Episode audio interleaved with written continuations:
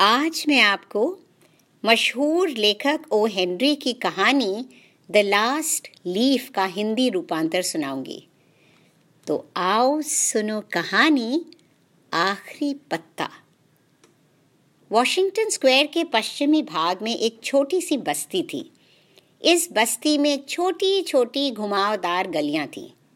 ये गलियाँ ऐसी थीं कि नया आदमी तो इनमें एक बार चक्कर ही खा जाए। हर गली में अजीब तरह के मोड़ थे। इसी बस्ती के एक मोहल्ले में कलाकार लोग रहते थे। इसी मोहल्ले की एक तिमंजली इमारत में सबसे ऊपर सू और जॉन्सी का स्टूडियो था। सू मेन राज्य की तथा जॉन्सी कैलिफ़ोर्निया की रहने वाली थी।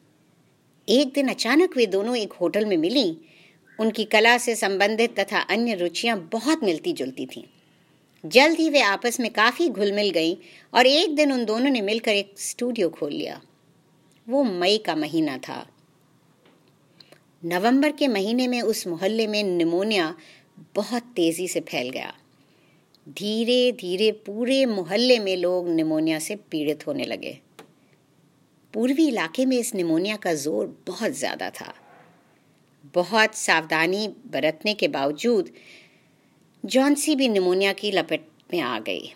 फेफड़ों में बलगम जम जाने से वो इतनी अधिक कमज़ोर हो गई कि उसके लिए बिस्तर से हिलना डुलना भी मुश्किल हो गया। वो अपने बिस्तर पर लेटी लेटी, छोटी सी खिड़की से बाहर देखती रहती।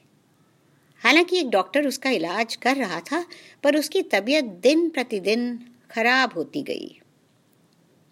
एक दिन सुबह डॉक्टर ने सू को बुलाकर कहा जॉन्सी के बचने की उम्मीद मुश्किल से दस प्रतिशत है और वो भी तब, जबकि वह जीने की इच्छा रखे। अगर वो हिम्मत हार गई तो उसके बचने की उम्मीद ना के बराबर रह जाएगी। मैं ये सब इसलिए कह रहा हूँ क्योंकि बीमार होकर लोग इतने मायूस हो जाते हैं कि वे मौत के अलावा कुछ सोचते ही नहीं। उनके मन की स्थिति के कारण ही दवाइयों का भी उन पर बहुत कम असर होता है।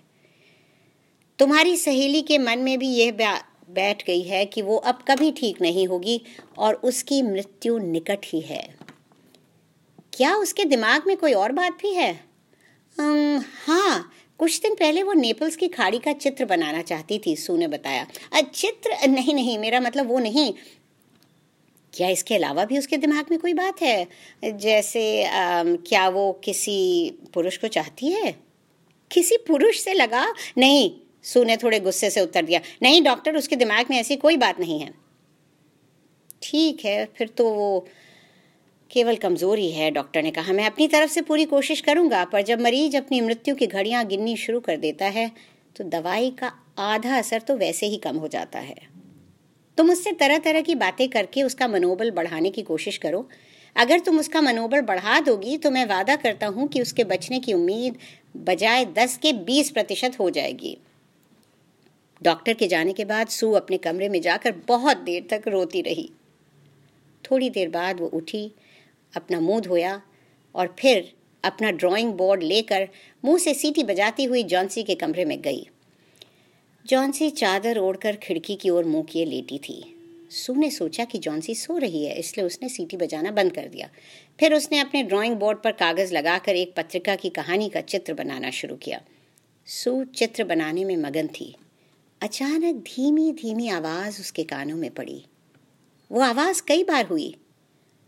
वो उठकर तेज़ी से जॉन्सी के पलंग के पास गई। उसने देखा कि जॉन्सी की आँखें खुली हुई हैं। वो लगातार खिड़की से बाहर देख रही थी और उल्टी गिनती गिन रही थी।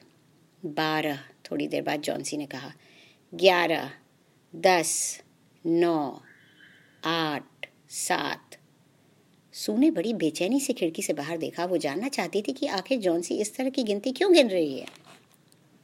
बाहर केवल सुनसान बरामदा था और ईंट की दीवार पर अंगूर की एक अध सूखी बेल थी। उसकी जड़ें सूख चुकी थी। पतझड़ के कारण उसके लगभग सारे पत्ते झड़ चुके थे। एक दो शाखाओं पर कुछ पत्ते बचे थे। बाकी बिना पत्तों की शाखाएँ ही दिखाई दे रही थी। सू ने पूछा, ये क्या कर रही हो? छः जॉन्सी ने उसकी बात की ओर ध्यान न देते हुए फुसफुसाते हुए कहा, अब वे जल्दी जल्दी गिर रही हैं। तीन दिन पहले ये सौ थे। गिनती करते करते मेरे सर में दर्द भी हो गया था। पर अब गिनती करना आसान है। लो छठा भी गिर गया। अब केवल पाँच रह गए हैं। पाँच? क्या? तुम क्या गिन रही हो? बताओ तो सही। अंगूर की बेल के पत्ते। जब इस अंगूर की बेल का आखिरी पत्ता गिर जाएगा तो मैं भी मर जाऊँगी। मुझे तीन दिन से मालूम है। क्या डॉक्टर ने तुम्हें नहीं बताया? ओहो ऐसी बेवकूफ़ी भरी बातें पहले कभी नहीं सुनी मैंने। सुने उसे प्यार से झड़कते हुए कहा अंगूर की इस पुरानी बेल के पत्तों के गिरने से तुम्हारे ठीक होने या ना होने का भला क्या संबंध हो सकता हाँ, तुम अंगूर की इस बेल को बहुत प्यार करती हो। इसीलिए तुम्हारे दिमाग में ऐसी उल्टी सीधी बातें आ रही हैं। तुम्हें ऐसा नहीं सोचना चाहिए। आज सुबह डॉक्टर ने मुझे बताया था कि तुम जल्दी ही ठीक हो जाओगी। अब तुम्हारे ठीक होने की संभावना काफ़ी बढ़ गई है। अब तुम थोड़ा सा शोरबा पीने की कोशिश करो और मुझे चित्र बना लेने दो, ताकि मैं ये चित्र पत्रिका के संपादक को दे आऊँ और कुछ रकम पा सकूँ। और उस रकम से मैं तुम्हारे लिए दवा और अपने लिए खाने की कुछ चीज़ें खरीद कर लाऊँगी। जॉन्सी की नज़रें अभी तक खिड़की से बाहर अंगूर की बेल पर जमी हुई थीं। उसने कहा, तुम्हें और दवा लाने की ज़रूरत नहीं है। अंगूर की बेल से एक पत्ता और गिर गया है। अब केवल चार पत्ते बाकी रह गए हैं। अब मुझे शोरबा पीने की भी ज़रूरत नहीं है। अब तो अंधेरा होने से पहले मैं इस बेल के आखिरी पत्ते को गिरता हुआ देखना चाहती हूँ, ताकि उसके गिरते ही मैं भी मर जाऊँ। सू ने उसके ऊपर झुकते हुए प्यार से कहा, मेरी प्रिय जॉन्सी तो मेरी खातिर तब तक अपनी आँखें बंद रखो जब तक मैं अपना काम नहीं पूरा कर लेती, और तब तक तुम खिड़की से बाहर भी नहीं देखोगी। मुझे ये चित्र बनाकर कल तक ज़रूर देना है। मैं अंधेरा होने से पहले ही इसे पूरा कर लेना चाहती हूँ। जॉन्सी ने बहुत शांत भाव से पूछा, क्या तुम इसे दूसरे कमरे में नहीं बना सकती? नहीं, मैं इसी कमरे में तुम्हारे पास बैठकर इसे बनाना चाहती हूँ। मैं नहीं चाहती कि तुम खिड़की से बाहर लगी अंगूर की बेल को देखो। छत की तरफ़ देखते हुए जॉन्सी ने कहा अच्छा जब तुम इस चित्र को बना लो तो मुझे बता देना। जॉन्सी का चेहरा सफ़ेद पड़ चुका था। वो चेतनाहीन सी बिस्तर पर लेटी थी। उसने कहा, मैं इंतज़ार करते करते थक गई हूँ। सोचते सोचते ऊब गई हूँ। मैं आखिरी पत्ते को गिरते हुए देखना चाहती हूँ। अब मैं हर चीज़ से छुटकारा पाना चाहती हूँ।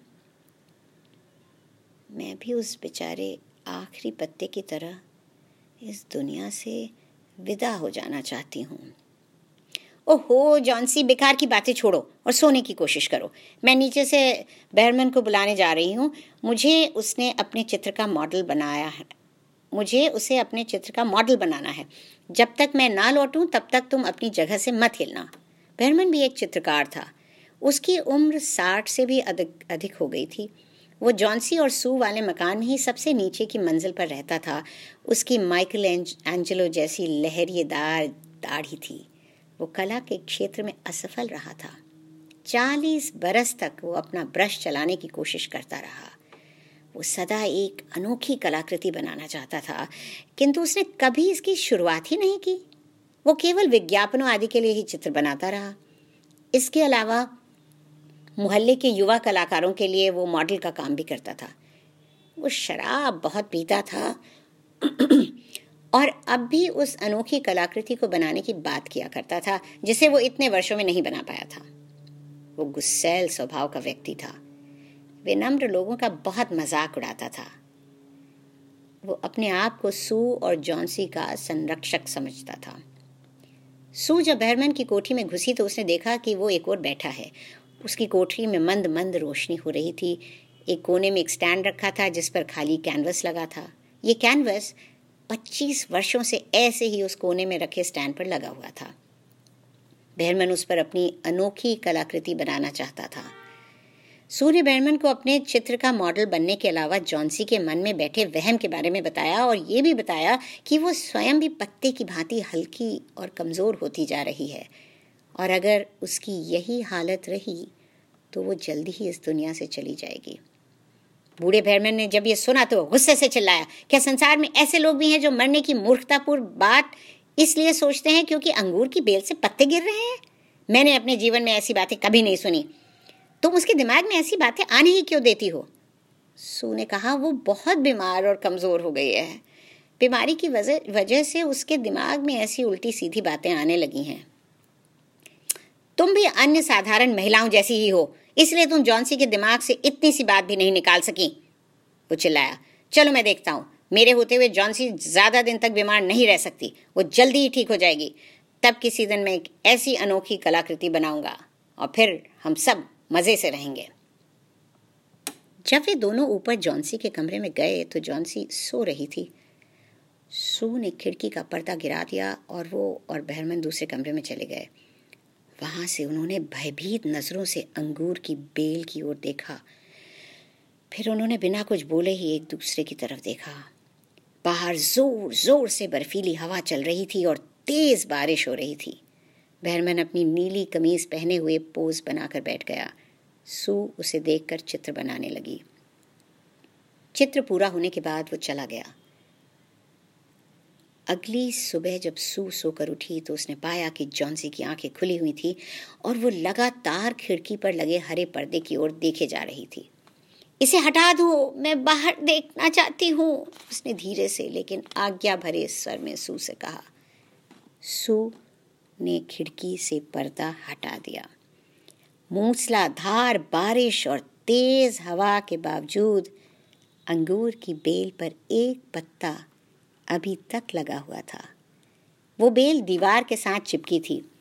बेल का वो आखिरी पत्ता था और टहनी के साथ चिपका हुआ था। उसका रंग गहरा हरा था, पर उसके किनारे पीले होकर थोड़े मुड़ गए थे। वो ज़मीन से लगभग 25 फीट की ऊंचाई पर अब भी बेल पर लगा हुआ था। जॉन्सी ने कहा, ये आखिरी पत्ता है। मैंने सोचा था कि रात में ये ज़रूर गिर गया होगा। खिड़की बंद होने के बावजूद मुझे तेज़ हवा के चलने की आवाज़ साफ़ सुनाई दे रही थी।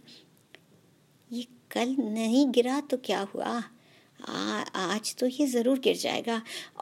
और जैसे ही ये गिरेगा मैं भी इस दुनिया में नहीं रहूँगी। सू ने अपना चेहरा तकिए पर रगड़ते हुए कहा मेरी प्यारी जॉन्सी तुम अपनी नहीं तो कम से कम मेरी तो सोचो। तुम नहीं रहोगी तो मैं अकेले कैसे ज़िंदगी बिताऊँगी? लेकिन जॉन्सी ने इसका कोई जवाब नहीं दिया। उस पर मित्रता के बंधन की अपेक्षा वहम का प्रभाव धीरे धीरे बढ़ता जा रहा था। पूरा दिन गुजर गया।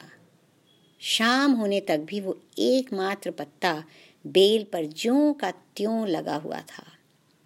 रात होते ही तेज हवा फिर से चलने लगी और बारिश भी बहुत जोरों से होने लगी थी। सवेरा होते ही जॉन्सी ने फिर सू से कहा, खिड़की का पर्दा हटा दो।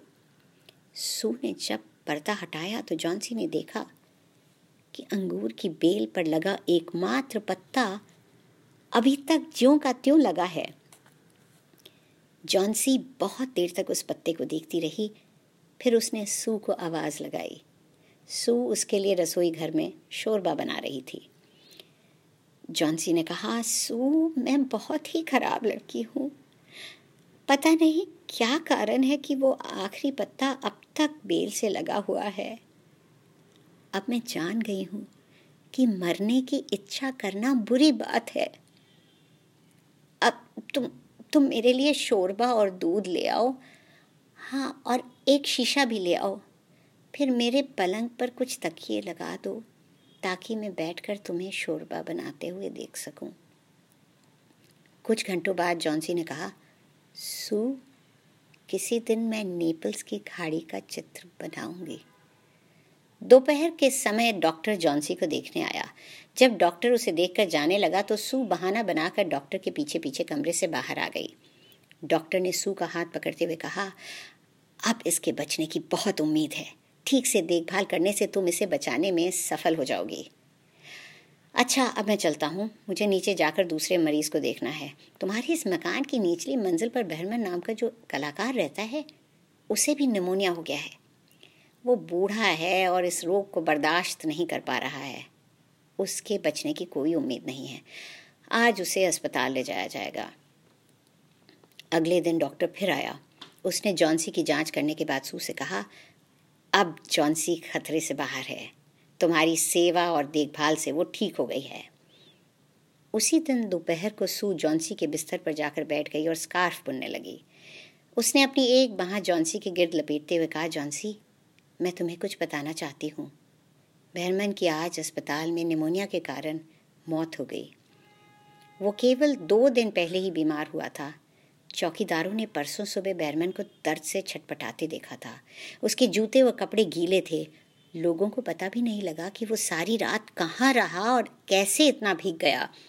लेकिन आज सुबह चौकीदारों को बरामदे में एक लालटेन और एक सीढ़ी मिली और एक प्लेट भी मिली जिसमें हरा और पीला रंग लगा था। इसके अलावा कुछ ब्रश भी मिले। तुम खिड़की से बाहर लटकी अंगूर की बेल पर लगे आखिरी पत्ते को ज़रा ध्यान से देखो। क्या ये देखकर तुम्हें हैरानी नहीं होती कि इतनी तेज़ हवा के बावजूद ये पत्ता क्यों नहीं हिला? क्यों नहीं कप कपाया एक ठंडी सांस भरकर सू ने बताया, ओ जॉन्सी ये बहरमन की अनोखी कलाकृति है। शायद यही वो कलाकृति है जिसे वो वर्षों से बनाने की सोच रहा था। जिस रात आखिरी पत्ता गिर गया था, उसी रात को बैरमैन ने तेज हवा और मूसलाधार बारिश के बावजूद सारी रात जाग कर बड़ी मेहनत से तुम्हारा मनोबल बढ़ाने के लिए बिल्कुल असली लगने वाला ये पत्ता बनाया था।